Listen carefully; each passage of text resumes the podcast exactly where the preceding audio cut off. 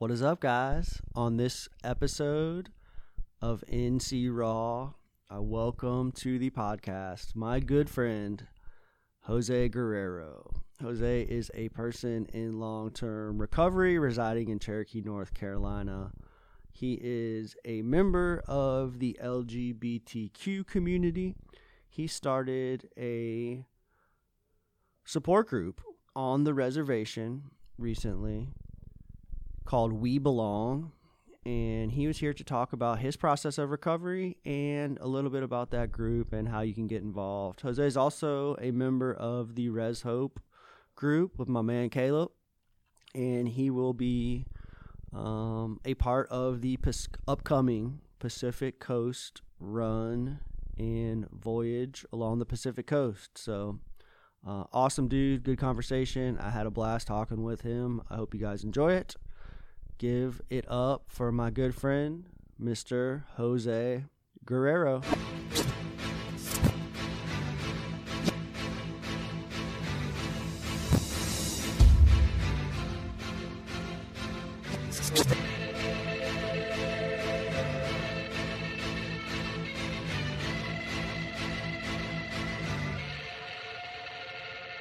I'm just an individual, living a miracle, staying indivisible, connected my physical. Essence of my spiritual presence is visible, totally leaving you unaware of my mental subliminal. Used to be a criminal, living so minimal, but things have changed in my life. It's going through different intervals. Finding that balance is significantly difficult.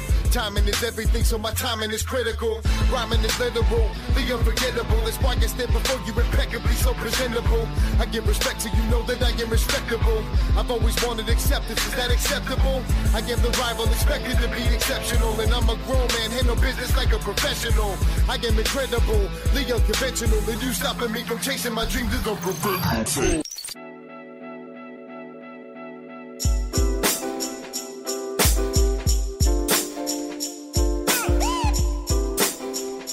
The opinions expressed in this podcast are the views of the NCR team and the individuals interviewed. We do not consider ourselves to be mental health professionals. Our mission is to explore the various pathways to recovery and to give a voice to those affected by or involved in the care of substance use disorders. Some content may be mature for younger audiences. Viewer discretion is advised. Ready, set, go. Hello. Jose Guerrero. Hola. Jose Gu- Guerrero. Guerrero. Siyo. Uh, welcome to NC Raw, my brother. Thank you for coming out this evening and uh, hanging with us. Thank you for having me. You came uh, very prepared. A little bit. Got some notes in front of you. Oh you. yeah. I love it. I'm just giving you a hard time, man. I'm totally just giving you a hard time. Uh, but I do appreciate you. I've been looking forward to having this conversation. Um, you know, this is our 45th episode. 45. And I was like reflecting today on kind of like my own growth throughout this process and like how this has like how it's changed and evolved and how we do the shows and kind of what what we talk about and all that stuff. But one of the things that I noticed was that um, in the very beginning, I was very comfortable in talking to guests and talking to people who I'm familiar with you know, like my close friends and people that I um people who I know their story, right, and people who are in my close inner circle. And uh, in the beginning, like talking with people that I didn't know very well, I would want to like set up a meeting and like, you know, we were only doing like bi-weekly shows at the very beginning, so I would like book a guest and then set up a meeting and go like have coffee with them to kind of like build a relationship and feel comfortable in talking to them. And since then, like it's totally changed to almost the exact opposite to where like I look forward to talking to people who I don't know that well because I think that that original I would leave those meetings I would walk out of the coffee shop and start driving home and thinking like damn that was a good podcast but we didn't we were just talking we weren't recording the show you know so like that first conversation would realist. would be the realist. and it would sometimes go better than the second conversation. I mean, they're all good, but I just, it's just me like probably being judgmental of myself and the way the conversation was. But I just felt like that initial like engagement. Um, I don't know, for some reason, like the first time we talked was, I found, I found more value in it. The new wore off after a while. I guess so. I guess you could say that. car scent. So, so we, before we get to business, uh, we do. My man Caleb McCoy is out at Snowbird tonight doing a Res Hope class at the Snowbird Treatment Center. So he was unable to make it. However, we have a new and exciting co-host for tonight, Miss Bianca Dardine, my lovely girlfriend. Oh, lovely. Lovely. Uh, we're going to use this as a practice run just for your uh, upcoming episode in February to see how you do behind the mic. Need me- sh- sh- should I turn the air on? Yeah, probably. I'm gonna melt. Yeah. So Jose, man, um, kind of tell me like, who is Jose? How are you here? Why are you here tonight? I am actually still trying to figure out who Jose Guerrero is. Um, I am Cherokee. Uh, I come from a pretty well-known family on the res. Uh, my grandfather, he was chief of the tribe. Um, I thought for 20 years, but actually he was council member for 16 and then uh, chief for four. But um, he was uh, a big, a very important figure in my life. My grandparents both were, my grandmother and my grandfather. They helped raise us pretty much. Um, my mom was a uh, a younger aged mother, and she worked a lot to support me and my sister. Um, so, growing up, I kind of had to, well, me and my sister both, we had to kind of fend for ourselves. Um, I learned at an early age that if you wanted something done, you had to do it yourself. It, no one else was going to do it for you. So I've kind of stuck to that mentality uh, ever since then. And um, like life on the res was a little different for me, coming from a pretty well-known family. uh, we were introduced to um, drugs and alcohol at a younger age because our parent, my parents, and my uncles and aunts, uh, they like to party a little bit, and um, just seeing that as as a child, uh, you kind of got used to it and saw that as a norm.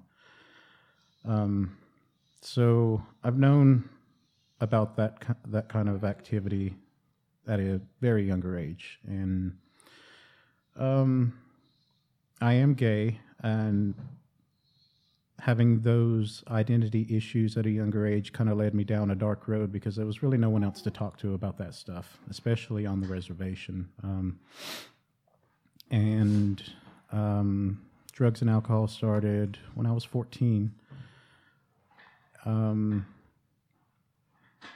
I had my first joint working at a restaurant, um, and I was like, "This is it! Like, this is what I want to do." But um, well, not really. It, it just seemed to be the cool thing to do at the time, and as I stayed around that crowd, I noticed that they didn't care who you were as a person. As long as you had what they wanted, uh, you fit in pretty much. And then from there, kind of just spir- spiraled out of control. I was lucky enough to graduate from high school, Smoky Mountain. Um, Right up the road, huh? Yep, 2001. So long ago. But um, my father actually died that year too, my biological father. Uh, and the tribe, they were gracious enough to fly me and my sister down there to visit and meet his side of the family for the first time.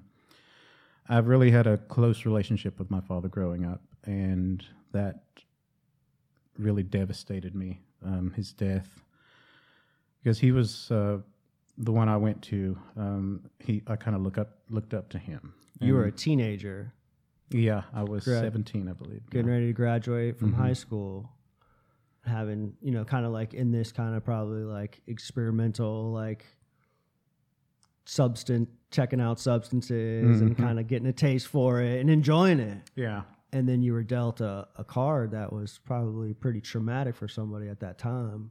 yeah.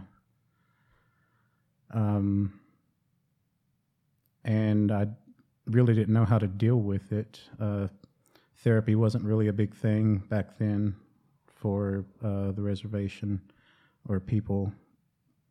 uh, in Cherokee. and so after I came back from that trip, I started using more and more, trying to numb the pain, um, just not having to deal with reality. Yeah. And it never got any better. Um, so I started drinking a whole lot more around 2021. Uh, I did try to go further my education at Western Carolina University, but um, I wasn't really prepared for that type of environment. I figured it'd be like high school. You just saw your friends and maybe skip class every now and then, but um, no, it was it was just a very different type of setup, and I wasn't ready for it. I kind of stopped going to classes halfway through, and uh, Were you still living on the res? Or uh, no, I was uh, living on campus, Okay. and um, so I never finished there, and started working full time, different places. I've never really stayed at a job for too long, um, but I was always working. Uh, if I had lost one job, one place, I'd start somewhere new, and um, started drinking very heavily to the point of blacking out and um, not knowing what I'd done the next day, not really caring either. And I started getting into the bar scene over in Asheville, uh, Scandals, O. Henry's, the gay clubs over there. Name dropping, baby. Well, um, that was the the gay community at the time, and I did have a couple of gay friends growing up in Cherokee. Uh, one very important person to me is uh, Amy Crow. She passed a couple years ago, and um, she's the first person that showed me that it was okay to be gay, to be who you are, and not be ashamed. And um, still good friends with her family, Jeannie Crow. She's watching. Hey, Jeannie. Um, love her to death. And uh, so we started going over there, hanging out, making new friends, um, just living the life as I saw it. And I got introduced to more hardcore drugs like cocaine and methamphetamine and uh, crack. Crack is horrible. Don't do crack. um, but that was just what you did at the club. I mean, you drank and then you did a line, allowed you to drink a little more. And I just thought that was what you did. But a person like me, where one is too many and a thousand is never enough, you never know when to quit. So nights would go into days, days into weeks of just nonstop partying. And of course, we had the per cap to um, allow us to do this at certain times. Um, not saying that's the right thing to do, but it's that was my past, and that's how I afforded most of it. and I always thought that I was happy that I was finally around people like me, but it was just a, a false sense of that, and I just started getting more depressed. Um, trying to mask it with drug use and drinking. Um, got into a few relationships that never really lasted uh, because of the drinking or drug use. Um, mostly due in large part on my behalf. Um, not the best person to be in a relationship. I tend to focus on them more than myself, and it I put everything to the side, and it's all about them. And I do have very bad jealousy issues. Um, Raising your hand over there. who doesn't? Yep. But uh, I'm I'm working with a therapist right now to fix that. So um, Michelle F, if you're watching, hey. um, so I eventually ran out of road to drive through in Asheville, so to speak. I uh, made some enemies here and there. Um, just made some bad decisions overall, and ended up coming back to Cherokee. and around that time was when my mom started falling very ill. Um, excuse me. I am dealing with allergies. Sorry. Uh, around my um, early teenage years, my mom, uh, she was working for the tribe, and she got into an argument one day with uh, her boss, and her jaws locked up. So she went to the hospital and found out that she had TMJ, temporomandibular joint disorder, uh, which causes caused her to grind away most of the bones in her jaw. And the only option at the time was uh, going in and putting uh, metal to reinforce it. And eventually she grinded that away. So they went in, tried to fix it as best they could, and it was just pain management from that point on. So the hospital started medic- medicating her with uh, different types of drugs, Xanax, morphine, um, other medicines, which I can't remember, but slowly over time, she just kind of deteriorated, faded away, um, became a shell of the person that she used to be. And uh, me and my sister, we did our best to help take care of her, my stepfather as well. And so I moved back to Cherokee, moved back in with my parents, and helped take care of her. Uh, went to get her medicines, groceries, did the housework. And that kind of enabled me to, since I didn't have to pay any bills, um, the whenever I did work, I just used that money for my drugs and alcohol. And unfortunately, she passed away three years ago next Monday, um, which was very hard for me to deal with again, losing my other parent. Um, and from there, my meth use became totally out of hand. Again, this is my past, and I'm very ashamed of the things I did. But it makes me it makes me who I am today, and I can't change it. It happened. Um, I would use her medication as money to buy uh, my drugs and one day, uh, probably seven or eight months after she passed, I'd gotten a hold of some bad stuff. I'd been up for about five days and I was um, seeing things, hearing things that weren't really there. And I'd called 911 five times in one day, claiming up and down that people were out to get me, trying to kill me in my own house. Not a pretty picture. And I was involuntarily committed to an institution downstate in Statesville. Um, stayed there for two weeks, and I've not touched that drug ever since. But once I got out, I I had made some mistakes with family members and tried to admit to that, uh, tried to make up for it, but in my mind, I felt like there was nothing that I could do, and I decided to move away to Alabama for uh, f- about four or five months. Thought I'd found the love of my life down there, and that didn't really work out either. Um, I was still using uh, alcohol and marijuana, and moved down there with to live with him. Uh, we had gotten an apartment. Everything was picture perfect on the surface, but inside, I was still dealing with uh, depression, losing my parents, and I tended to take it out on him.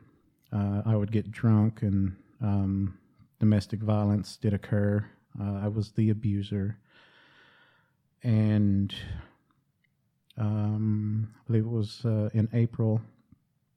I blacked out drunk, and I came to the next morning in handcuffs outside of the apartment. Was charged with third degree misdemeanor domestic violence, and I was in jail for two weeks. Bonded out, and I came back home to the reservation. And then the next year, I was in and out of court with uh, going from Cherokee down to Alabama. Uh, finally, got everything taken care of. I pleaded guilty, and I am now on probation for another six months. Um, I have random drug testing that I do Uh, so there's a number that I call every morning. It's color coded. If my color gets drawn, I have to go pee in a cup, and that helps keep me clean, I believe. Um, also, uh, started taking domestic violence classes, and that has really opened my eyes to um, what it's like on the on the other side.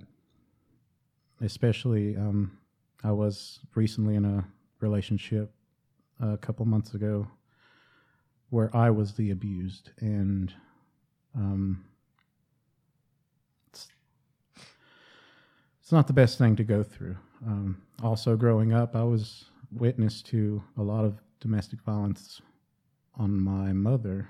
Um, one of my earliest memories was standing outside a trailer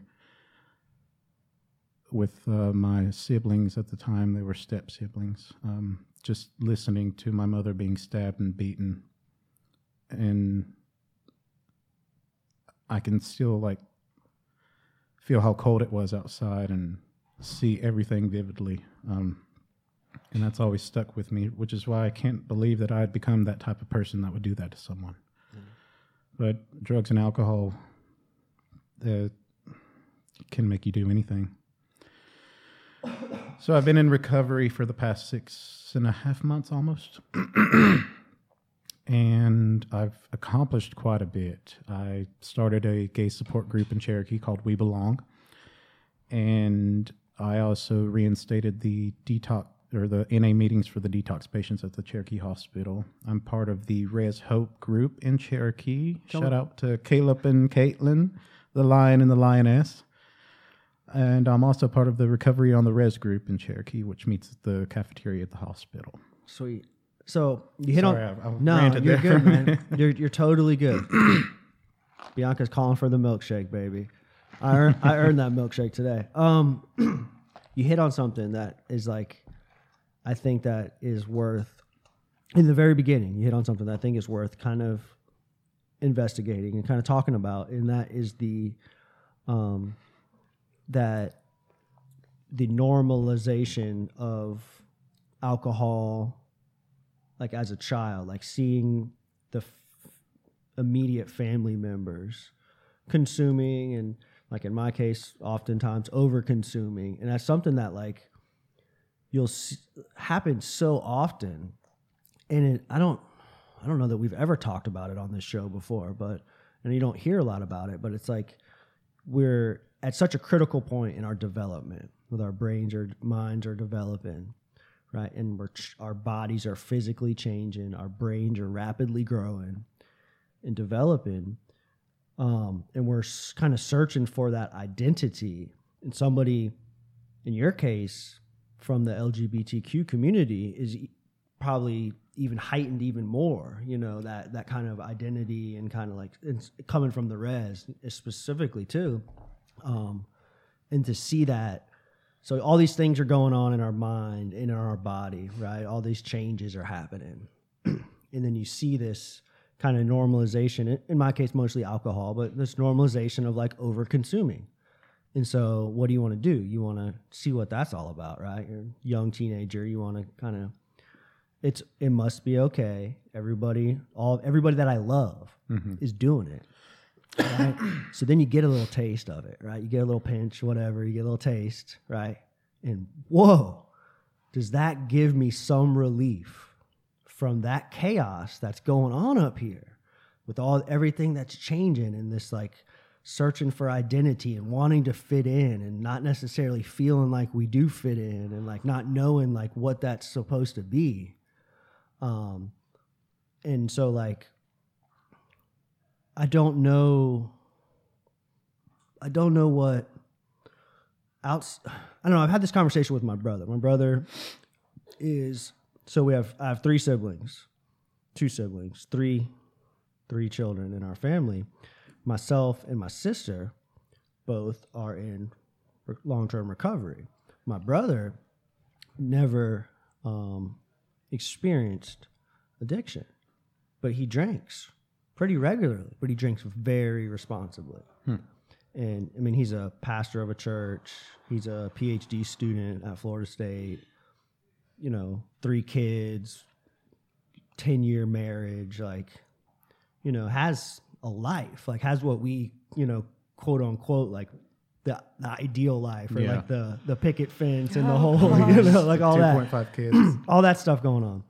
and so like we've had this conversation and he's like, you know, he's like, I seeing what you guys went through and like having that kind of like close to home, it, I you know, set a set an intention to drink responsibly for myself. but most importantly, I'm going I am teaching my kids right now who are like, you know, like nine, six, and seven, and like five. I'm teaching them. Like I'm not just like introducing them to this overconsumption, intro, int- introducing them to this normalization of being drunk, but I'm teaching them that like I can drink responsibly, and this is how I do it. And like when when these conversations have come up, my mother, if she's watching, Tammy, I love you, mama, but like she felt like like guilty, right? Because like we recognize this. There's like a level of guilt in the family.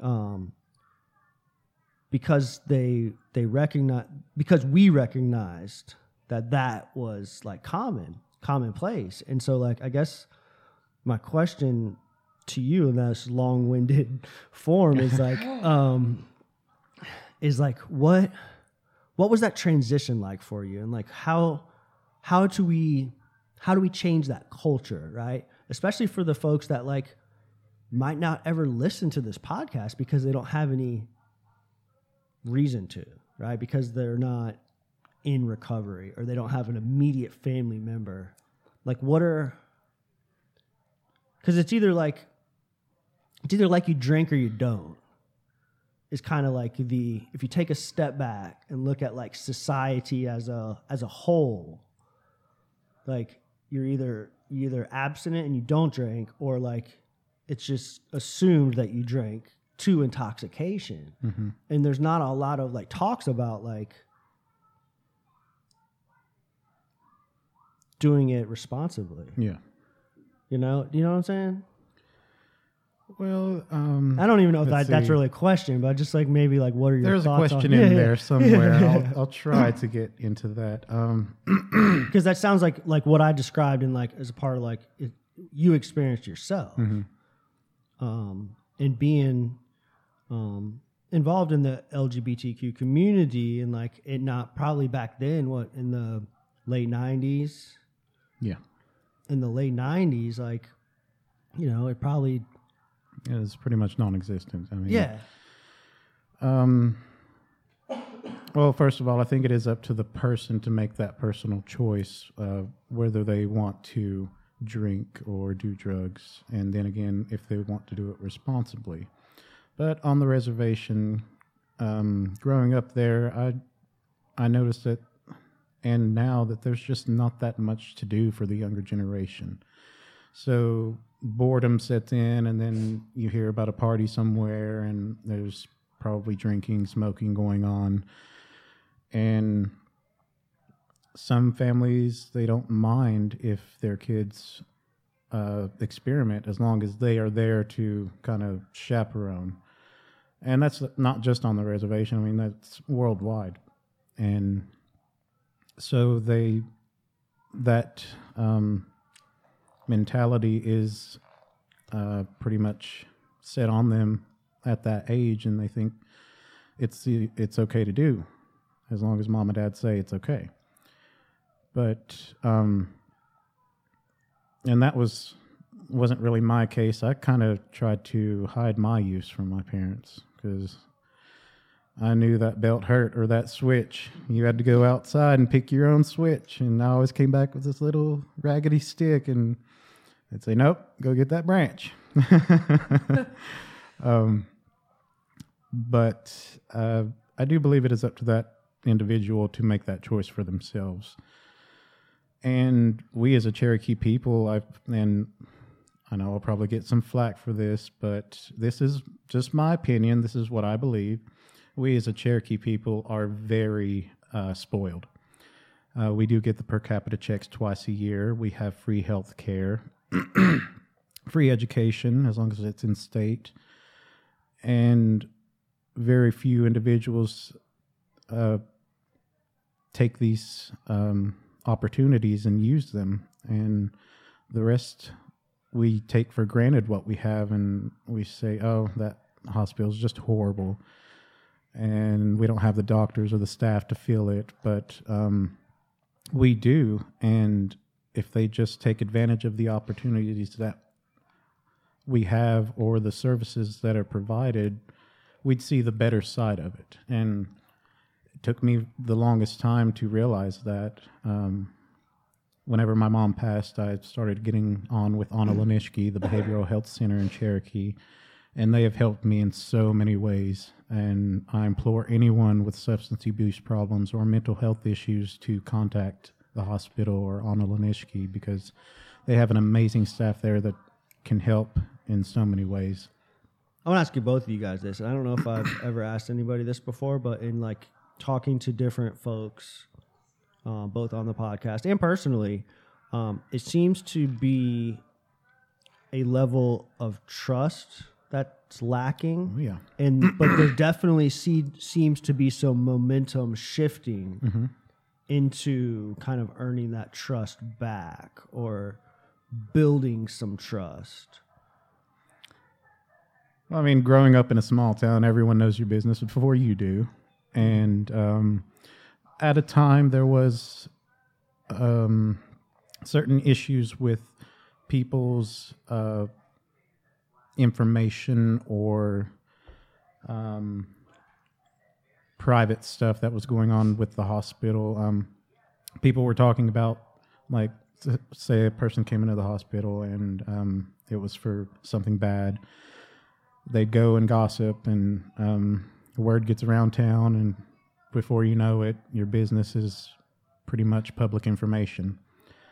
But excuse me, here recently, I have brought that issue up to uh, Analenisgi and the hospital, and um, they have started working over the years to uh, make that not an issue, not a problem anymore but um, I'm the kind of person where I'll tell my business. I don't care. There's no shame in my game.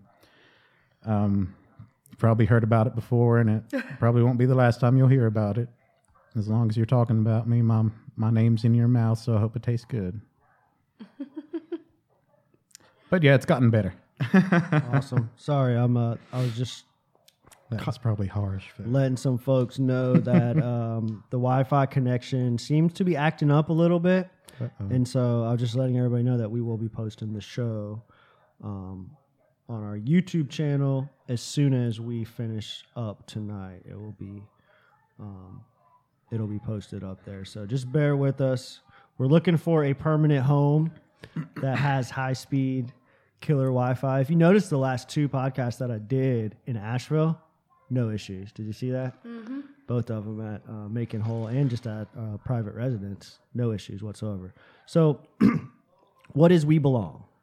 and where did this where did this uh this idea or this concept how did it like come to life and then like what what do you guys do what is it how do you get involved all, all the good stuff We Belong started over uh, just a cigarette break, actually.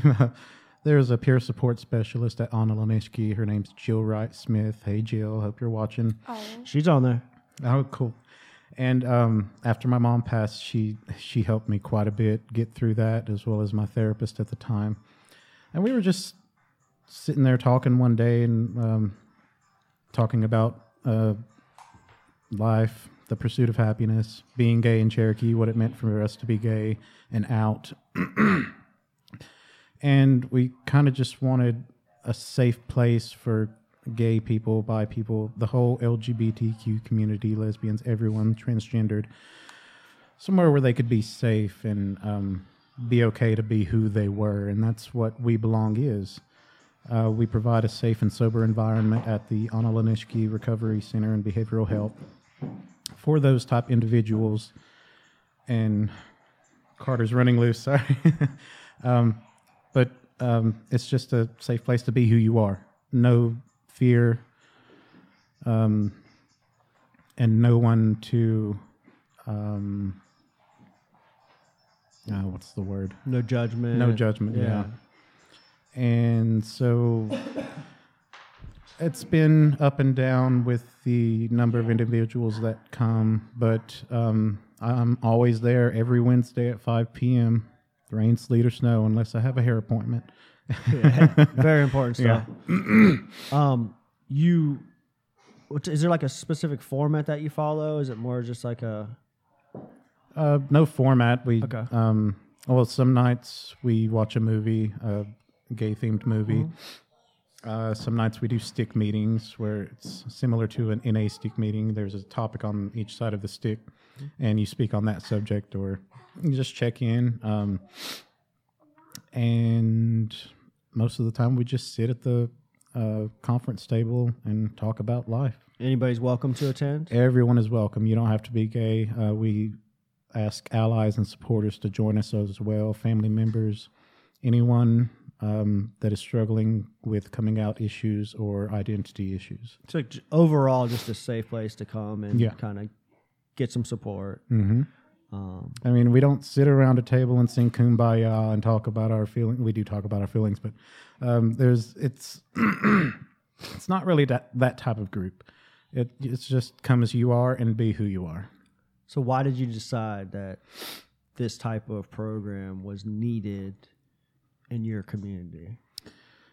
it's needed now more than ever because um, um, being gay in Cherokee is not really talked about. It's a very closeted issue, and I mean there. I know several people that are gay and kind of out to the community, but um, you just don't talk about it. We are kind of religious on the reservation. I mean, several churches, different denominations. Excuse me but um, it's just not really discussed, and that's surprising coming from the Cherokee people because in the traditional days before settlers arrived, before we were colonized, uh, we there were people, Native American people, that were known as two spirited, and they had both the male and the female spirit, and they were highly revered in the tribes they were actually up there with the chiefs and the uh, wise men and the shaman, and it was um, uh, highly praised if, excuse me, sorry, if you were two spirited or if you had someone in your family that was two spirited. And then religion came. We always believed in the one creator, the supreme being who placed us here. And then once, uh, no offense, the white man arrived and uh, brought religion and the Bible, uh, we started to um, acclimate to that way of thinking and that mentality. And then over the years, uh, as time went on, we were the Trail of Tears happened, and we kind of uh, lost a lot of our culture and our heritage, and we were made to think and um, learn the ways of the white man, and um, so I believe it was at that point that we lost the, that way of thinking of the two spirited people um, as being highly revered. And now it's just, it's not even talked about. Um, I know of a man right now that uh, he did his thesis over at Western on the two spirited people. And I'm trying to get into touch with him because there is an issue that I want to bring up to the council in Cherokee. Um, back in 2014, there was an ordinance passed that makes it illegal for uh, gay marriage to be allowed on the reservation. And that was around the time That was in that- 2014. Mhm. around the time that uh, the Supreme Court legalized gay marriage for everyone across the United States. So some preachers got together and decided that they would make Cherokee straight, pretty much. Uh, the gays weren't. If they were here, just don't talk about it. Keep it to yourself. But um, it's pretty much Bible verses. Like I've got the ordinance right here. I, I had to laugh whenever I read it. Um, but it says that marriage. Um, let's see. Marriage to be legally recognized, a couple seeking to marry shall obtain a marriage license from and record it with the Register of Deeds in their county of residence. Alternatively, members of the Eastern Band may elect to obtain a marriage license from and record it with the Cherokee Court. The licensing and solemnization of same sex marriages are not allowed within this jurisdiction. So it's my current goal to get this overturned, abolished, any way that I can to um, make this allowed or legal on the reservation.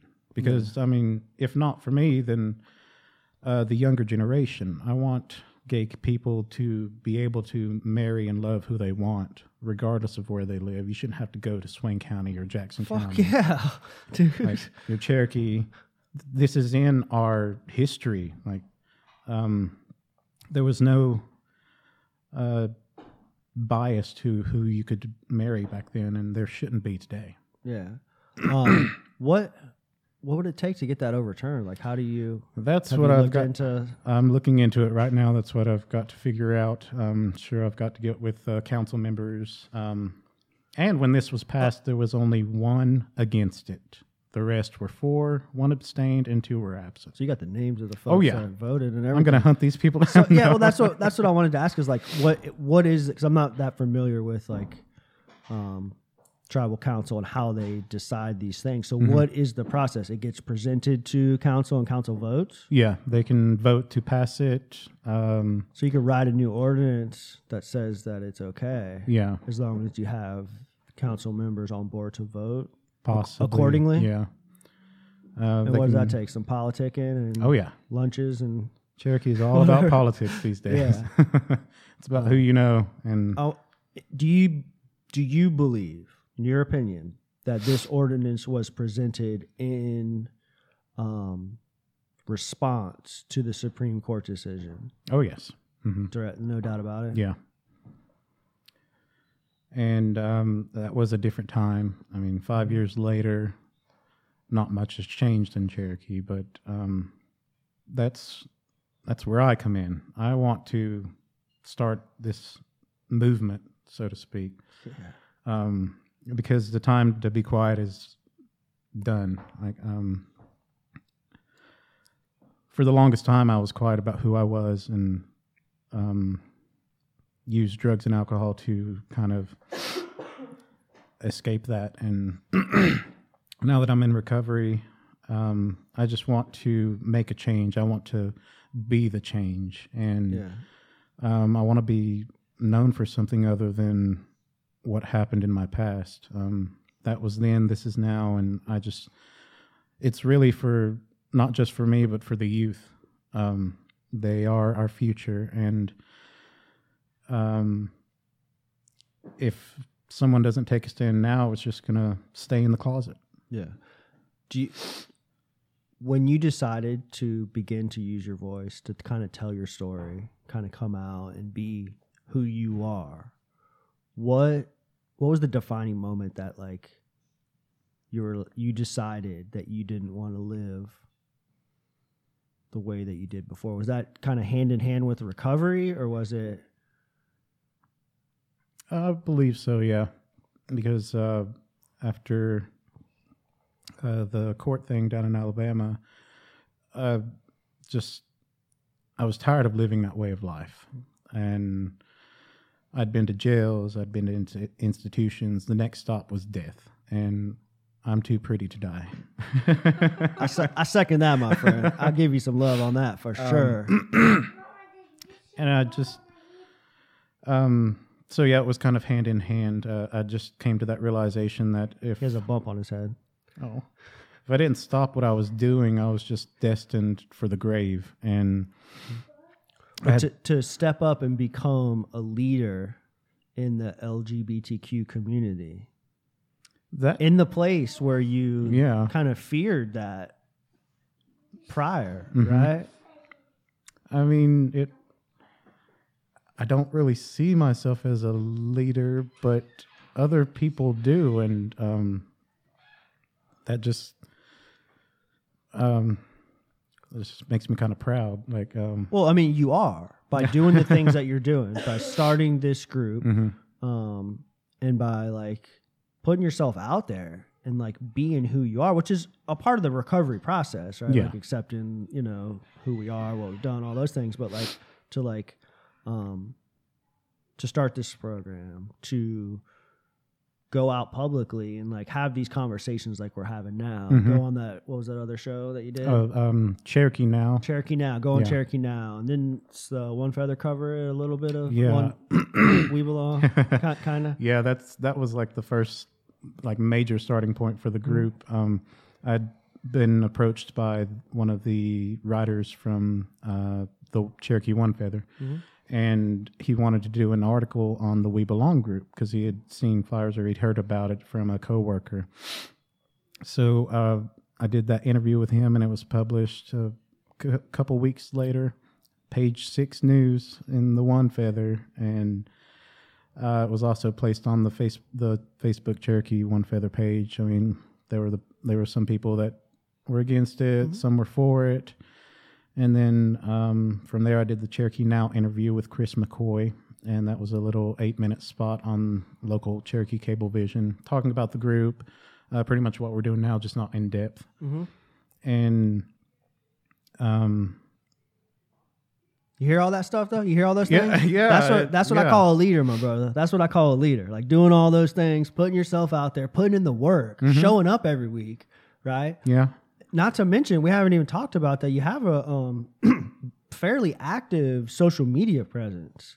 Uh, yeah, uh, we have our own page on Facebook. It's We Belong. That's the name of it, and uh, about 235 members right now. Just people that I've added from my friends list and other people from uh, local communities. But stuff I see stuff going up on there every day. Yeah, I try to keep uh, different things posted just in uh, the LGBTQ community, things that are happening across the United States uh, Mm-hmm. and I'm even starting the world. I'm starting to see a dialogue Yeah, between group members too. it's starting to get a little bit better. At first, it was just very quiet and like, "What is this? Uh, who is this person that added me to this group?" And we've so had- there's so many groups out there, bro. Yeah. There's so many groups out there. You gonna howl for us? There's so many groups out there. You get added to one every day, but Yeah. like to see people start no no no no no to see people start like actually using it and taking advantage of Mm-hmm. it and posting stuff and all those things um, shows the presence you know shows the presence and the impact that you're making and also the demand the need for it yeah, right? People wouldn't show up. People would back out of those groups if they. And some have here and there, Yeah, but um, not too happen. many. I mean, It's going to happen. there where, is a lot of support. where do you see this thing going? What's next? Uh, next is this ordinance, the marriage law thing, and um, after that, I'd like to get more members to come out and show their support. Uh, again, you don't have to be gay. Allies and supporters are welcome. I want to start doing service work in Cherokee, um, just showing the Cherokee people that we're here and that it's okay that we are who we are, and we still want to help. We still want to be a part of the community. And I, I believe that's very important for Cherokee people to find their place in the tribe and um, figure out who they are in that community and be something bigger than yourself, help others, treat people the way you want to be treated. My boy Carter is having some fun tonight, son. Somebody Um, gave him some milkshake. This is the second time he's been here, and the last time he had a a, a little girl with him and a little boy. It was on a Christmas party, and so they were just like it was mayhem. um, it was a lot of fun. So, um, your recovery consists of many tools, right? You got you got many tools in your toolbox, right? Oh, yeah. um, something that I wanted to pick your brain about is um, fitness Oh, yeah. because you're very active, right? Mm-hmm. Um, how did you how did you begin to apply staying active, working out, hitting the gym? How did you like? Be, what was that the initial like shift like? Um, because many yeah. people struggle with it, right? Like we talked, you were there when we talked to Tom. yeah. about nutrition and fitness and stuff like that. Myself being one of them is like I struggle to get out to get to do stuff. I struggle to do it because like I've always had this like um, metabolism that runs at a million miles an hour. I've never needed the physical like you know what I mean the visibly looking in the mirror. I've Yeah. never like okay I'm I'm in decent shape for somebody my size, but the times that I do get out there and I do um, put in the work, um, I see, I see the value. I see the impact that it makes. Mm-hmm. So, like, what was that shift in, in, in your life that like got you into the gym? And then, what role does that play in your recovery today? Um, it was actually when my recovery started back in June. I um, I found that it, in order to help me stay clean, I needed to have something to do, and there, I had a lot of idle time in my hands. Um, so I just decided to go to the gym one day and started working out very lightly at first and then um, started picking up momentum from there. And I started changing the way I ate more healthy greens, vegetables, fruits. Um, I've always known how to stay fit and what to do through school, um, just learning in different education classes. But uh, when you're using, I mean, you don't really care about that stuff. Not- not only do you not care about it, you forget about Well, it. yeah. so I just needed to fill my time like during the day, and you know, idle hands are the devil's plaything. So I would go to support group meetings. I'd exercise. I'd I started going back to church, but um, exercise was my way of kind of releasing uh, anger or any uh, issues I was having with people or situations. It was my way to release uh, relieve stress. So um, during that hour on the elliptical or that hour on the treadmill, I'd done killed off about five people in my head. um, but it was just a healthy way for me to relieve that stress and um, clear my head. So I kind of traded addictions. I went from drugs and alcohol to exercising every day, at least three hours a day. And I started off at about 255 pounds, and now I am 185 pounds and dropping. My skinny jeans don't fit anymore, and I've had to tighten up my belt. I'm sorry. Can you just go ahead and repeat yourself for the audience that's listening at home, my friend? Uh, the last six and a half months, I've lost over 70 pounds uh, due to exercise and eating healthier. You're shifting the diet. Yeah. Um, what type of like what type of program? Like, what are you working? and What are you doing? Do you have like a set? Okay, today's cardio, today's weights. Like, what do you? Is there anything specific? Do you have a plan? How does that work? How'd you learn it? Yeah. Um, I just learned it by doing it. Um, at the Cherokee Fitness Complex, there are trainers there, but um, me being a gay individual and out, pretty much everyone knows about me. So I, I kind of get the feeling that I'm not well liked around all the straight guys. Um, but I wear my unicorn shorts. um, maybe be once a week, but um. so I tried. I just stay to myself, and uh, I do an hour on the elliptical, an hour on the treadmill, and then I do chest, abs, uh, glutes, and leg press, and that's pretty much a set routine every day. You got some big goals coming up. Oh yeah, um, Huh?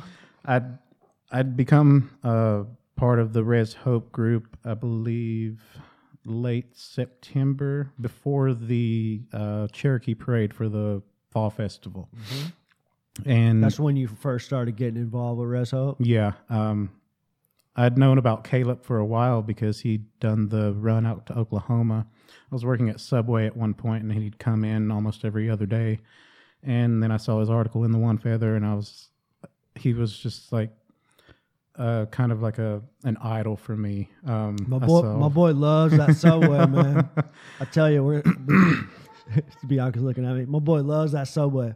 I'll tell you, when I first started the podcast, um, when I first wanted to do a podcast, and I would see him, it was a, it was six, eight, eight months before the run, no, it's I saw him at the Cherokee Recovery Rally, the one that was outside Yeah. at the fairgrounds. I was there for that. I heard him tell a story there.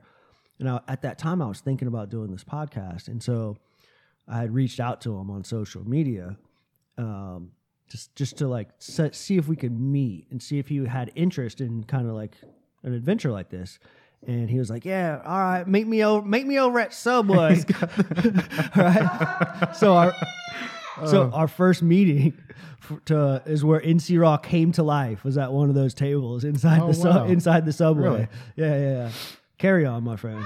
Um, but I'd seen the change that he was starting in Cherokee and just kind of looked up to him for what he was doing. I was like, that's a person that I want to be further alo- further down the road.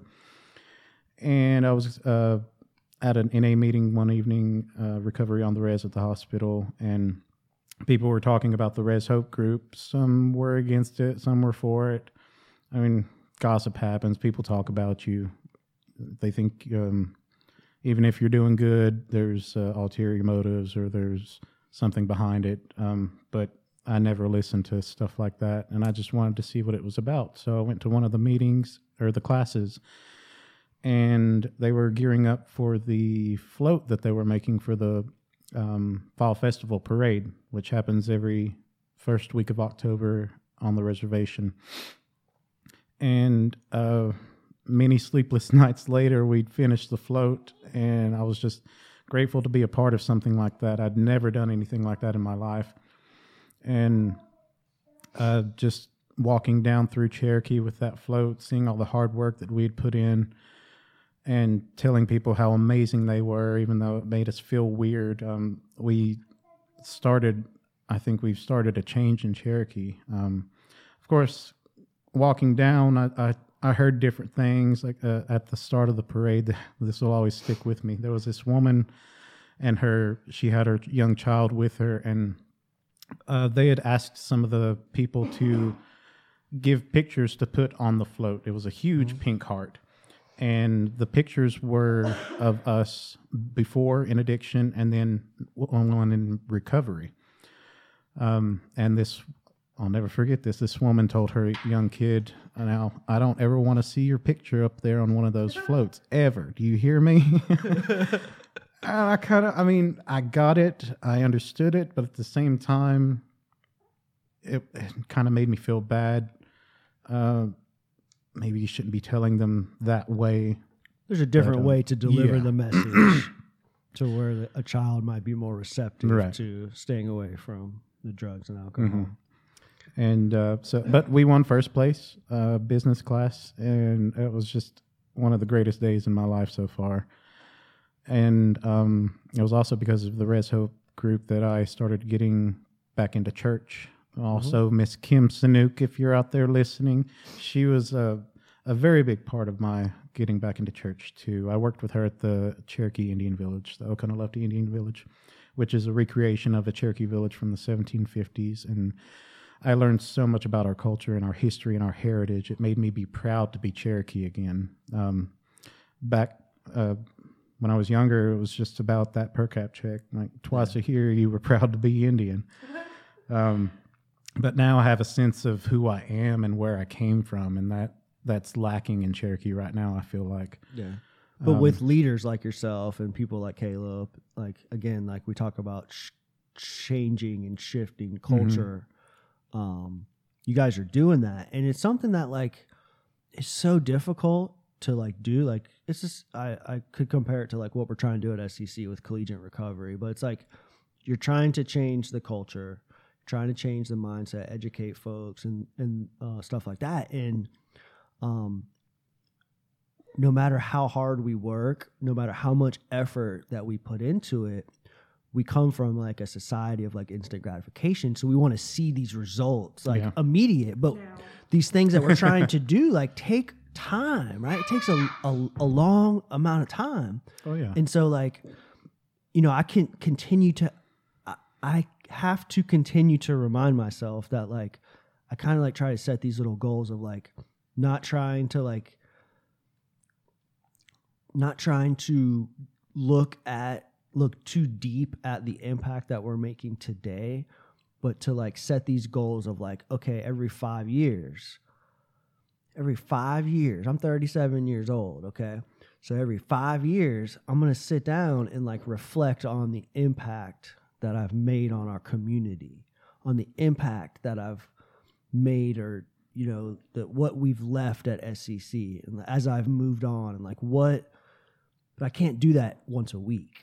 You know what I'm saying? I, I can't do that once a month. If I do that once a week, if I do that once a month, it's going to drive me crazy because I'm not seeing the results. When I do these meditation groups on Mondays and Wednesdays and one person shows up, I'm sure, like, you know, Yeah. You know what that's like, Mm-hmm. but I'm there, right? If nobody shows up, I sit there for the whole hour and I meditate Yep. by myself, you know, because that's the type of person that I am. I have those expectations for myself. And then guess what? My homies start showing up, right? Next thing I know, there's three or four people in there. Next thing I know, I'm getting an email from a mother over the weekend saying, Hey, my son's a new student and we're interested in this stuff. And like, but it's taken like three or four years just to have these little these little mini mini experiences mini tastes mm-hmm. of what i'm trying to build and what we're trying to to accomplish. But my mind it's not enough right? Like Yeah. i can't like i want to see more. I want more. I want more. I get is it the is it the addictive pa- habitual patterns of Yeah. thinking? We want what we want or when is we it, want it. Yeah, or is it just like five minutes ago? Welcome to the conversation, Bianca Dardine. um, but so in working with Res Hope, in doing these things and being a, an example for the kids, right? Telling people they're amazing, right? As you walk down that parade route. You guys, you're doing other things. You're like combining it with your fitness to where now, like, you're Uh, we're gearing up for a huge thing we're doing this summer in June. It's we're gonna be running slash biking the Pacific coastline, starting at the Canadian border and ending at the Mexican border. And you're on that team that's going. Yes, and I I'd been exercising and just losing weight before any of this had started, and then once I became a part of the group, is when the three hours a day started kicking in, and um, I started taking it seriously, just training and getting my body ready to do something like that. And um, so far, I'm up to about six miles in about an hour and that's running, jogging, um, which before I would have never even thought possible. I'm back down to the weight that I was when I was in my late teens, like 19, 20. Dude, that's something to be very proud of, my friend. Well, there was drugs involved at that time. um, yeah, this is all healthy and the right way to do it. Um, so you're getting on a treadmill, you're running for an hour straight. Yeah. Is that what you're telling me? And you hit, knock out six miles? Yeah. Whew, Just boy. about. So I did. I hit the so all um all winter break. The camera keep the camera's shaking like crazy. um, all winter break. I was like, I've been I've been starting slowly to get a little more active, and all winter break. So I started like doing this pretty like um this like strength and conditioning kind of yoga at home in my house, and um, it's been awesome. Like I did it all throughout our started it in like November, December, and it got me itching to like get into the gym. And so I was like bouncing around, like, all right, can I afford a gym membership? Right. And I shopped around, called some places here in town, the three that are here, Yeah.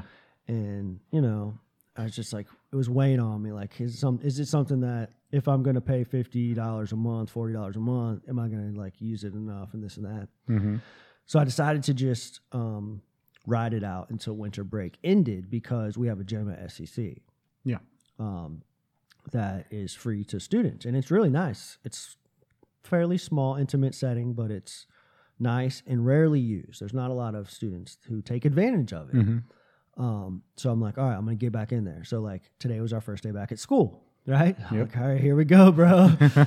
You've been doing this yoga thing long enough. Time to get into the gym. And um, so I rolled up in there about one today, got on the treadmill, knocked out two miles. I was about dead Oh. like freaking dead, right?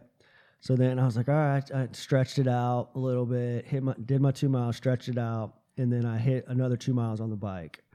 And then my buddy showed up, and we went out and played basketball for like an hour, hour and a half, like a one on one, like real, pretty, pretty serious cardio. Like we, were, we were going at it, like we were, we were playing hard Yeah. with each other.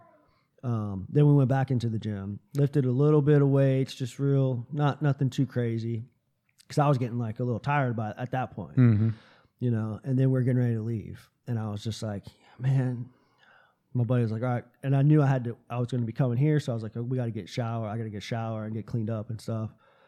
My buddy goes to leave, and he's like, all right, man, I'm going to go shower it up real quick, and I was like, and I just heard, I heard Caleb's voice in my head. Oh gosh. I was like, no, no, no. I was like, I was like, come on, dude. I was like, we got to get back on the treadmill and run at least one more mile before we leave today, because um, I just, I just had to do it, right? Yeah. But now I'm like, I'm paying for it, but walk, yeah. but walking out of there, um, and then we went and meditated. So meditation is a vital part of my recovery process. Um, I've been involved with Refuge Recovery, which is like a Buddhist mindfulness based um, form of treatment recovery.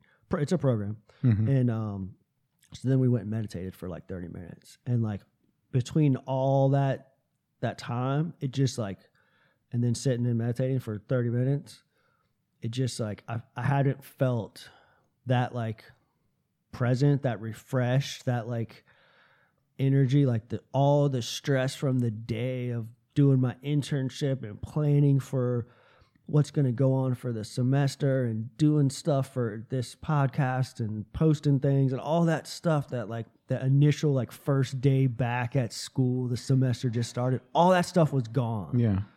it had like faded away and it was just gone. And so now it, I sat and talked with my buddy and made some like serious plans to like continue this and go do it every single day um, and continue that kind of like momentum. So like I totally see like what what it that the value in in doing it, but it's muted. um, I totally see Carter that has joined us. we have a, a new uh, cast member on the podcast currently, Mr. Car- Mr. Carter Nations. Would you like to say hello to our guests who are tuning in? There's a million people watching right now on Facebook. Hello, hello, hello. I'm a Vincent Mason. Oh. You say you love them? They're amazing. They're amazing. Yeah, yeah, yeah, yeah. Thank you, sir. But yeah, I get that. Uh, it's it's a very good stress relief, and it just gets you so in touch with yourself. And um, I feel like that's important in recovery to uh, be healthy inside, mentally, physically, emotionally. Um, and it you got to take it slow at the beginning. Uh, Don't overdo yourself because you will get burnout. You could possibly get hurt. Um, so I, I I I did start slowly, and then it just progressed from there. Um, but you do start to see a change, and don't feel discouraged if you you're not meeting your goals or you're not losing the weight that you want to or gaining the muscle that you see yourself doing because it takes time. And i this just finally clicked with me maybe a couple weeks ago but the amount of weight that i lost uh, I've got this certain goal in mind to where I want to be, and I was talking with Jill, I believe, um, about the amount of weight that I'd lost and how seeing those weight commercials or the weight loss commercials and like Joe lost so much, so many pounds in six, seven months, and it was just a low number. I was like, well, that's kind of where I'm at right now. I didn't think that it would take that long to do that, and I really wasn't focusing on um, the amount of weight that I lost or how I looked. I was just doing it to get ready for that big event coming up this summer. But um, I have seen a big change in myself, um, and it makes me feel a lot better about who I am, um, outside as well as in. What do you hope to gain from this trip? Like, what are your what are your goals for this Yeah. major accomplishment? Um, You're talking what, like a couple thousand miles? Yeah, um, it could take us maybe a couple months. Uh, we're not really sure on the logistics yet, but it's quite a distance to um, take on. And we were asked this question actually in the last class. Um, what do we want from to get out of this trip? What are what is our um, driving force that's Yeah. kind of um, gearing us up for this? Um, Because I mean, n- in no uh, hard feelings whatsoever, but my boy kind of needs a little bit of. He's really good at achieving mhm. the goals, but he needs to be like, and we're you know I mean we've had conversations. We're talking about like the logistics and the planning of it, but like. It's easily to get distracted with like because Yeah. there's so many things going on. Everybody wants them. Everybody wants has something. You know what I mean? So they're like, what is the objective? What do you hope to accomplish? What are you going to be doing on a daily? You know what I mean? Like, Yeah. th- those are the types of things that I think about when um, setting such a enormous goal. Um, I'm really looking forward to the the spiritual awakening part of it, or the, that aspect of it. Um, I am getting a better and closer relationship with my God, the God of my understanding, my higher power, and I feel like something like this will just make me that much closer to Him. Um, and also it, it would just be like something to mark off your bucket list. I mean, who can say that they have actually run slash biked the entire Pacific coastline? And in Caleb's, uh, in what Caleb did, um, who can say that they've ran the entire Trail of Tears? Very few, my brother. Yeah. Very few. but um and uh just a, a closeness that we'll get with our group and our fellowship with the res hope um, members um it's just going to be an eye-opening experience something i've i would have never thought i'd do um before in my life because of caleb and this group i have this um opportunity and i'm not going to waste it something i'm looking forward to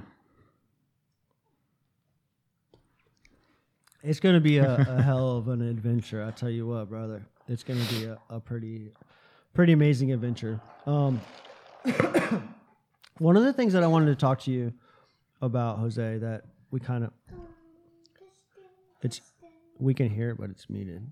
Um, one of the things that I wanted to talk to you about that I can kind of, um, is the LGBT community. And kind of we talked about the normalization of like drug use and alcohol like from the at, at the home like perspective. But growing up in a large metropolitan city of Tampa, Florida, um, there was when I was young, there was a per, very large um, LGBTQ party scene Oh yeah. in that community that we lived in. In much of my, um, much of me being heterosexual, much of like my partying took place at like gay nightclubs in t- in town because they were the fun places to be, right? So it's like very like normalized in that culture. Yeah. So like what has um what has the process been for you? Number one, like not not not being as accepted as you would like in your community and doing the things to change that. But then Carter, please stop. But then um but then you know in the small gay community that is there like recovery is probably not like the hippest thing you know what i mean is there Yeah. like do you, is there any like is there barriers with have you experienced barriers barriers in that kind of culture in that scene like I mean, obviously, we always when we get into recovery, we always need to like change our environment, change the change Mm-hmm. People, our places, surround people, places, things, all that stuff. So like that's an obvious, but like, do you know what I'm getting at? Kind of. Kinda. Um, it's just that there's there are people that are gay in Cherokee, but there's not really a gay community per se. Not yet, anyway. That's what something I'm looking to change. But um, I'd say in a bigger area, there would be some barriers because you have that that big party scene that you were talking about, where it's just um, the norm. Um, and but in Cherokee, um, I don't know of too many other gay people that have substance issues. If if there are, I just don't know about it. Yeah. Um, there's also not a I'm big. pretty sure there's there not a big bar scene and no. bar- yeah, there's- out there you've got either, the so casino, like- and that's it. yeah, Um, but uh, I guess for straight people, there would be those barriers um, to where they just they don't feel comfortable or they don't trust people to help them because they've just been cast to the side and shunned and called junkies or druggies or all those bad terms that people struggling with substance abuse are um, depicted as. yeah, And um, coming into the Res Hope group, I realized that those were bad terms to use and, because you never know what those people struggling with substance abuse are dealing with. I mean, you don't know what they're going through, the struggles, the things that they're trying to mask from this by using drugs or alcohol. And so I believe in our community there are a lot of barriers placed against us struggling. yeah. What do you um? Where do you see this thing going? This res hope recovery movement. Um, I see it. Uh, I see it blowing up. Really, I mean, I just, I'm very proud to be a part of this group, and it's just, uh, it's uh, we're gaining momentum, and we've got the ball rolling. Um, I see it making a big change in Cherokee. Hey, no, no, no, no. Oh, we've gone dark.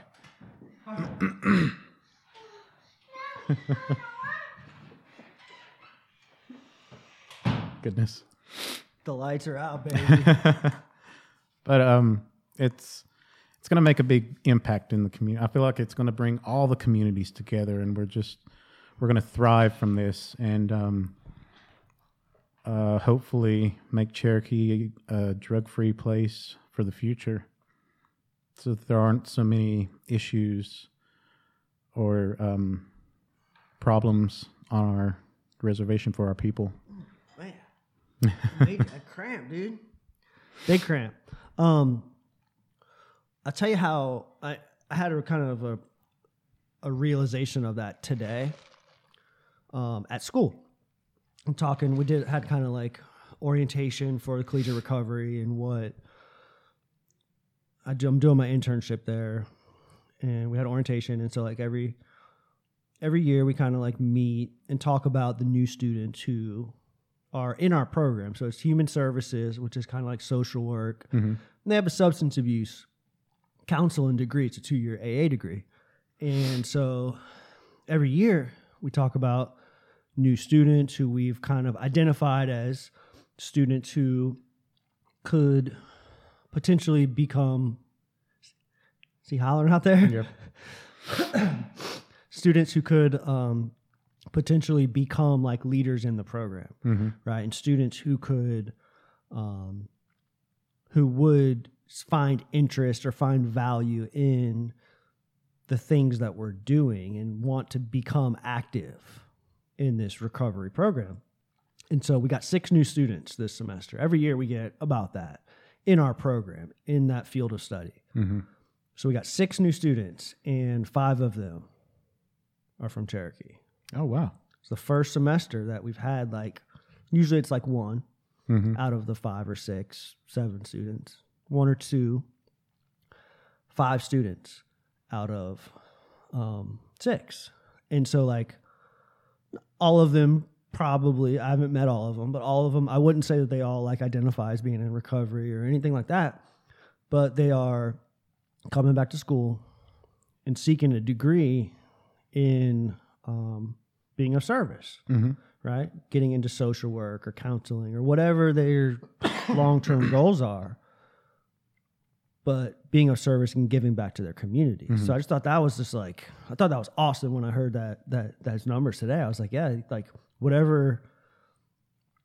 When I was talking 30 minutes ago, 45 minutes ago about not being able to see the impacts, not being able to measure Mm-hmm. the impacts that you're making in the community. Like here I am an hour later. That right there is Yeah. is measurement of the work that you guys are doing. And that's amazing. I mean, five out of six. That's incredible. Um, and of course, we are in the process up at the hospital in Cherokee, uh, creating a crisis stabilization unit. Um, it'll be two stories, and the top floor will house about 10 to 11 patient rooms. The bottom floor is where Analenisgi will pretty much have all of their classes uh, for the patients. So it'll be our own little detox place so that we don't have to outsource to different rehabs or facilities for our people. We can have them there. And that's from what I understand, that's the only like missing piece of the kind of continuum of care. Yes. Right. So like once that once you have that in place, then like all levels of care Mm-hmm. are in place, right? And from the Cherokee Hospital or Yeah. Um, all the way out to now to um, all the way out to like aftercare stuff, like what, Mhm. what you guys are doing with Res Hope and Yeah. um, your program. So it's like it's happening, dude. Yeah. It's really happening. But therein does lie certain problems because uh, that's our us as addicts. Cherokee for mo- for most people, that's our stomping grounds. That's our people, places, Yeah. and things. So Uh-huh. it's going to be up to that individual to change who they are, change what they were doing, change the people they were hanging around, and try to better themselves.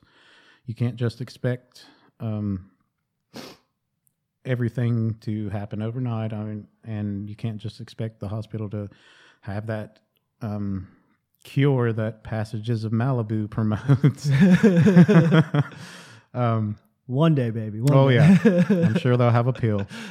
But um, yeah, it's got to be up to you. You've got to want it, and that's something I had to face coming into recovery. I it wasn't to make anyone else happy. It wasn't to um, make myself look good. I had to want it as a person. I had to be done with that way of life, and it's been a struggle. Um, there's going to be my ups and downs. Uh, I'll fall down. I've fallen.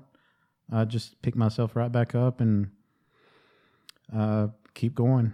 Just I've got that um, goal in sight to That- just Yeah, but that's the mindset, Mhm. right? And that's the intention that we didn't have. yeah However, you know, a year ago, two years ago, three years, however long. That's the that's the that was like the I don't know, like when I reflect back on like my patterns of behavior, it was like I was always looking for a reason to party, right? Yeah. It was like, all right, it's uh, It's you know, the weekend, or it's Cinco de Mayo, It's Cinco de Mayo every day. Day. Yeah, it's uh, my cousin's third, my third cousin's sister's birthday. You know, it's like there's always something. Oh, we made our sales goal for today at work. Yeah, let's go happy hour. You know, there's always a reason to do it. hmm And now there's always a reason to not do it. and like to be of service Oh, yeah. to um to live this this lifestyle Mhm. that is recovery every moment every day is a reason it's the same kind of like intention that i had prior Yeah. um you talked about a little bit about the role that your spirituality has played in this process of recovery and Mhm. like specifically like getting involved with your church and Yeah. doing stuff like that um which is, can also being somebody that from the gay community can also be somewhat of a barrier Oh yeah. but you seem to like be able to like overcome that Mhm. find your home find your place find your tribe whatever you want to call it Yeah. like and really used that um that aspect and applied that to your lifestyle hmm to allow you to thrive and prosper, right? Mm-hmm. And it was not easy. Um, I've always had issues with religion and who I am as a gay person. So, coming back into recovery this time, I was at an NA meeting one evening, and there are spiritual principles that we follow. And my friend, Miss Kim Sanook, had invited me to uh, Yellow Hill Baptist Church in Cherokee. So I went to church, I believe it was one Sunday, and just sitting there listening to the preacher, um, just taking it all in, not really, uh, not really being too serious about it. And I looked up on the front wall, and there was the church covenant, and that was word for word all of the spiritual principles that were that are followed in the NA program. And I was just something clicked right there, and felt like I was where I needed to be right at that moment. And so I started taking it more seriously. I started reading the Bible. And then one day at uh, Yellow Hill Baptist, they were talking about um, sins. And of course, in the Bible, it does say that homosexuality is one of those sins. And um, whenever the preacher brought that up, most of the fellowship they were for what he was preaching about how is how it's a sin and um, it's bad pretty much in the eyes of the Lord. And I started get, to get down on myself, and I started looking up on the internet verses from the Bible that were against homosexuality, and I just kept getting even more down on myself because uh, I mean, it seemed to me that no matter what I did, no matter how hard I prayed, no matter how many times I went to church, that just because of who I was, I wouldn't be allowed to enter the kingdom of heaven. And then I talked to a friend of mine from one of the recovery meetings, and she kind of put it into perspective for me, and she showed me the better side of the Bible. And there are certain scriptures that say that uh, it doesn't matter who you are, come as you are. The Lord loves the scarred, the broken, and He uses us in many different ways. And so um, I, I kept going back to church and I didn't let it stop me because I know that my God loves me as, as who I am. I mean, He made me in His image. I have His DNA inside me. He gives me the breath I breathe every day, and He loves me no matter what, regardless. And um, I started going to Christ Fellowship Church as well in Cherokee. And whenever I started going to these churches, I went up to the preachers and I asked them straight up, like, what is your stance on homosexuality? And I told them I was gay, and they both gave me the same response read the Bible and see what it says to you. And so I did more reading and more research, and it actually made me feel better about myself.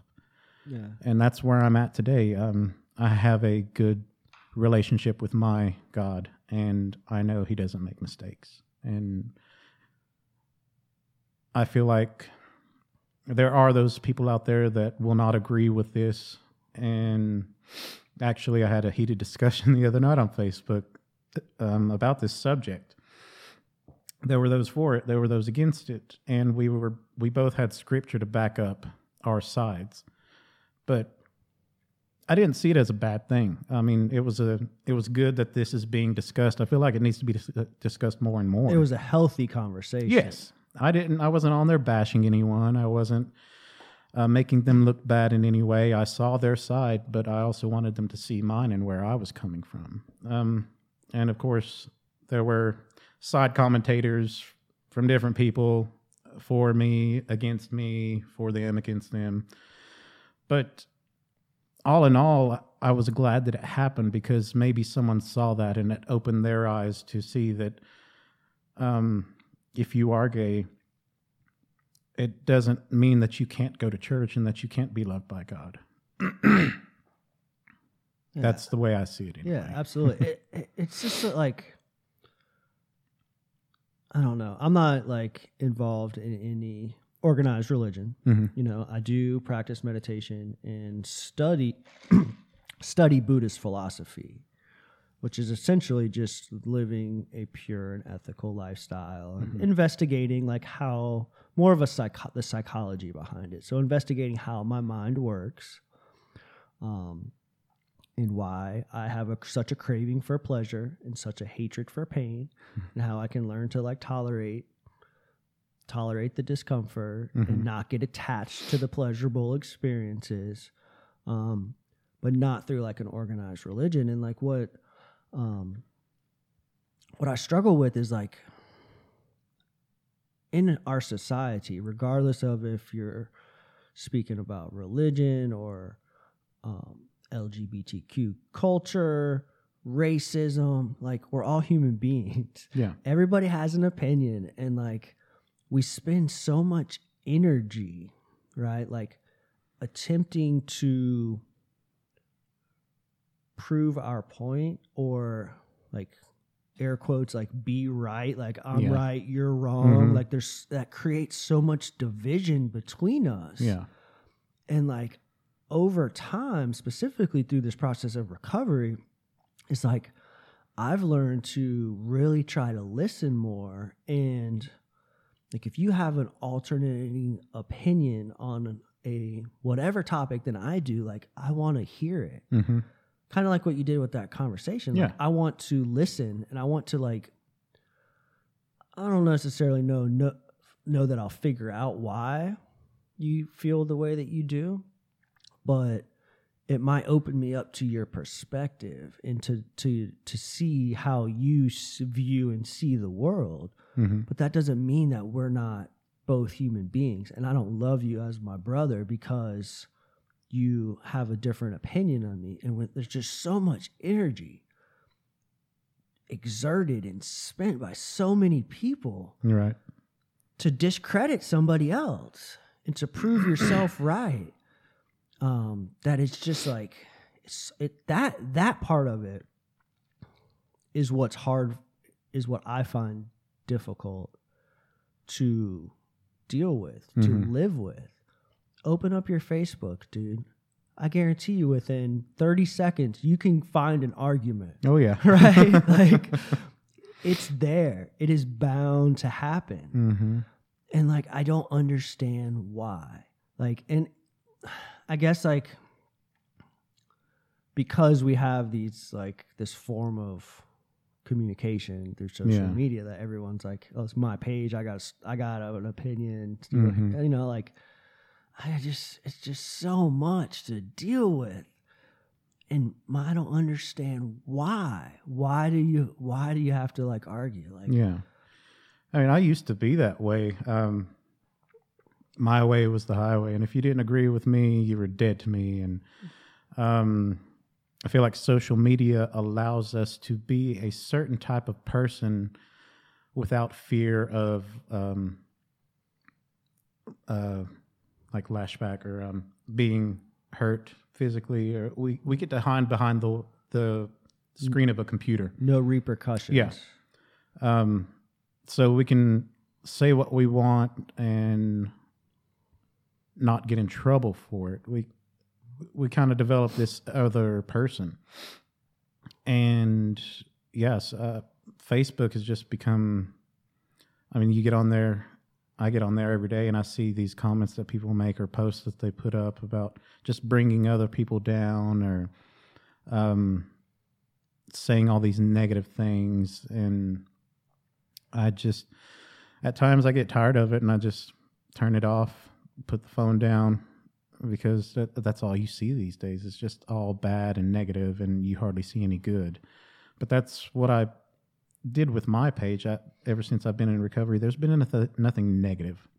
I've not brought anyone down. I've not um, done any of that. It's just been trying to uplift people and kind of get my message out there of recovery or it's okay to be gay or religion.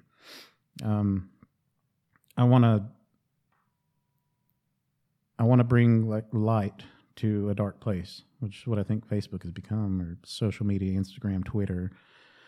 Uh, all of that nonsense. I don't even know how to do any of it. I barely Facebook. I just learned how to Snapchat the other day, and I don't even think I'm doing that right. I hear you, man. um, well, how can how can someone get involved with We Belong? If you someone's tuning in, can hear our voice, they want to get involved, support you guys. Yeah. Um, What's the process like? How do they find you? How do they? Well, we meet every Wednesday, 5 p.m. at the Analenisgi Behavioral Health and Recovery Center. I know that's a hard name to pronounce. I can barely pronounce it, but um, the address is on our Facebook page, We Belong. Go on there, uh, request to join the group. Um, I also post links to it. Um, I try to at least once a week but it's in Cherokee, North Carolina. You don't have to be native to come. Uh, we want all surrounding uh, counties to join if they'd like. And again, you don't have to be gay either. Um, we allow allies and supporters; they're welcome as well. And it is a safe and sober environment. Uh, we just want you to feel free to be who you are and love who you love without any harm or any judgment. Kick ass, man. Yeah, that's definitely like Cherokee is somewhat of like a central location for all these little rural communities. Mm-hmm. So like I could see folks from like Murphy coming out or Yeah. Frank Franklin and communities that don't have something like what you're Right. what you're offering. When I first found recovery, the only refuge recovery meeting was in Asheville. So what do you think? You know, I'd go out to Asheville if I Yeah. needed to. Like it's you got to do what you have to do to to find it to find that type of an environment that you guys are creating. Right. Um, and I would totally like to come and check that out, dude. Oh, yeah. I'm very I'm very interested in what you guys are doing and being involved and supporting you guys. So I mean, we have some very random conversations some nights. but that's what that's what's needed, man. That's what's needed Mm-hmm. in this in this world that we choose to walk in these days. Yeah. You know, that is totally what is needed. Um, especially like we just talked about with the social media and so much other stuff going on. It's nice to have a an environment where you can have those types of conversations. yeah. Jose, I think I appreciate you coming on, bro. You Thank are you. you're a badass, my friend. and I can't wait to get out to the Pacific Coast with you. Oh gosh, I'm looking forward to it. It's going to be amazing. It's- Thank you to Res Hope. Thank you to Caitlin and Caleb for offering us this opportunity. It- uh, It's just going to be so great. Awesome. We're gonna do this again soon too. Oh, really? I like to bring people back Cool. As your There's a sequel. as your recovery as your recovery blossoms. So does your airtime. Yay. Thank you guys for tuning in to NC Raw. Visit our website at www.ncraw.life and drop your email address in the subscription box. It's completely free. I will email you every time a new show gets published. I'll email you links to all of the platforms to listen Spotify, iTunes, you name it, it's out there. And also visit our YouTube page. Click the little subscribe button. We're posting all these videos on YouTube. Um, you guys, the listener, seems to like that visual aspect Yeah. when I first started, I just wanted to do a podcast, meaning like a radio show. I'm an old mm-hmm. school talk radio junkie, like an old just I just enjoy like spoken word talk Yeah. shows. So I had no intentions on creating a visual aspect, but that's mm-hmm. what the people want, so that's what the people get. Visit our YouTube page, NC Raw Podcast, and subscribe. Hit the little notification button so that way every time we upload a new show, you will see it. Appreciate you guys tuning in. Have a wonderful evening. Night. Thank you.